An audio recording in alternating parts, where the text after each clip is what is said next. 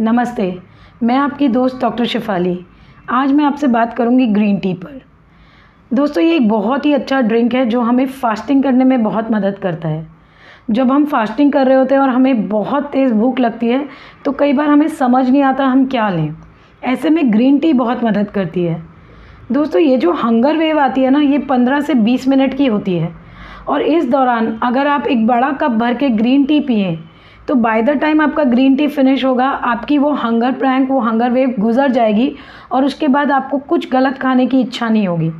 तो green tea बहुत मदद करती है फास्टिंग टाइम में, फास्टिंग टाइम को आसानी से कवर करने में। तो आप फास्टिंग टाइम में दो कप तीन कप जितना चाहें ग्रीन टी आराम से ले सकते हैं।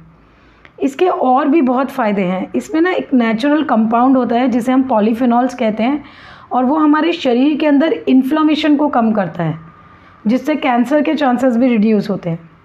और इस ग्रीन टी में एक बहुत अच्छा नेचुरल एंटीऑक्सीडेंट होता है जिसे एंटीऑक्सीडेंट होता है जिसे हम कैटेकिन कहते हैं और ये कैटेकिन सेल डैमेज को रोकता है।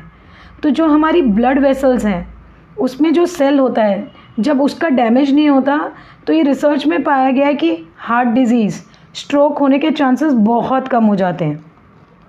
और ये हमारे शरीर में बन रहे फ्री रेडिकल्स को भी कम करता है, जिससे एजिंग नहीं होती है। तो इसका बहुत अच्छा असर है एंटी एजिंग की तरह।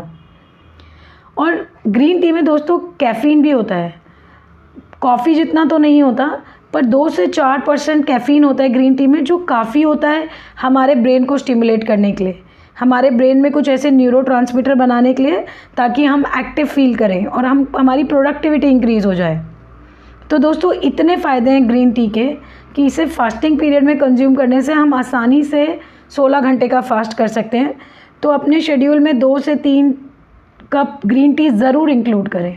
Thank you.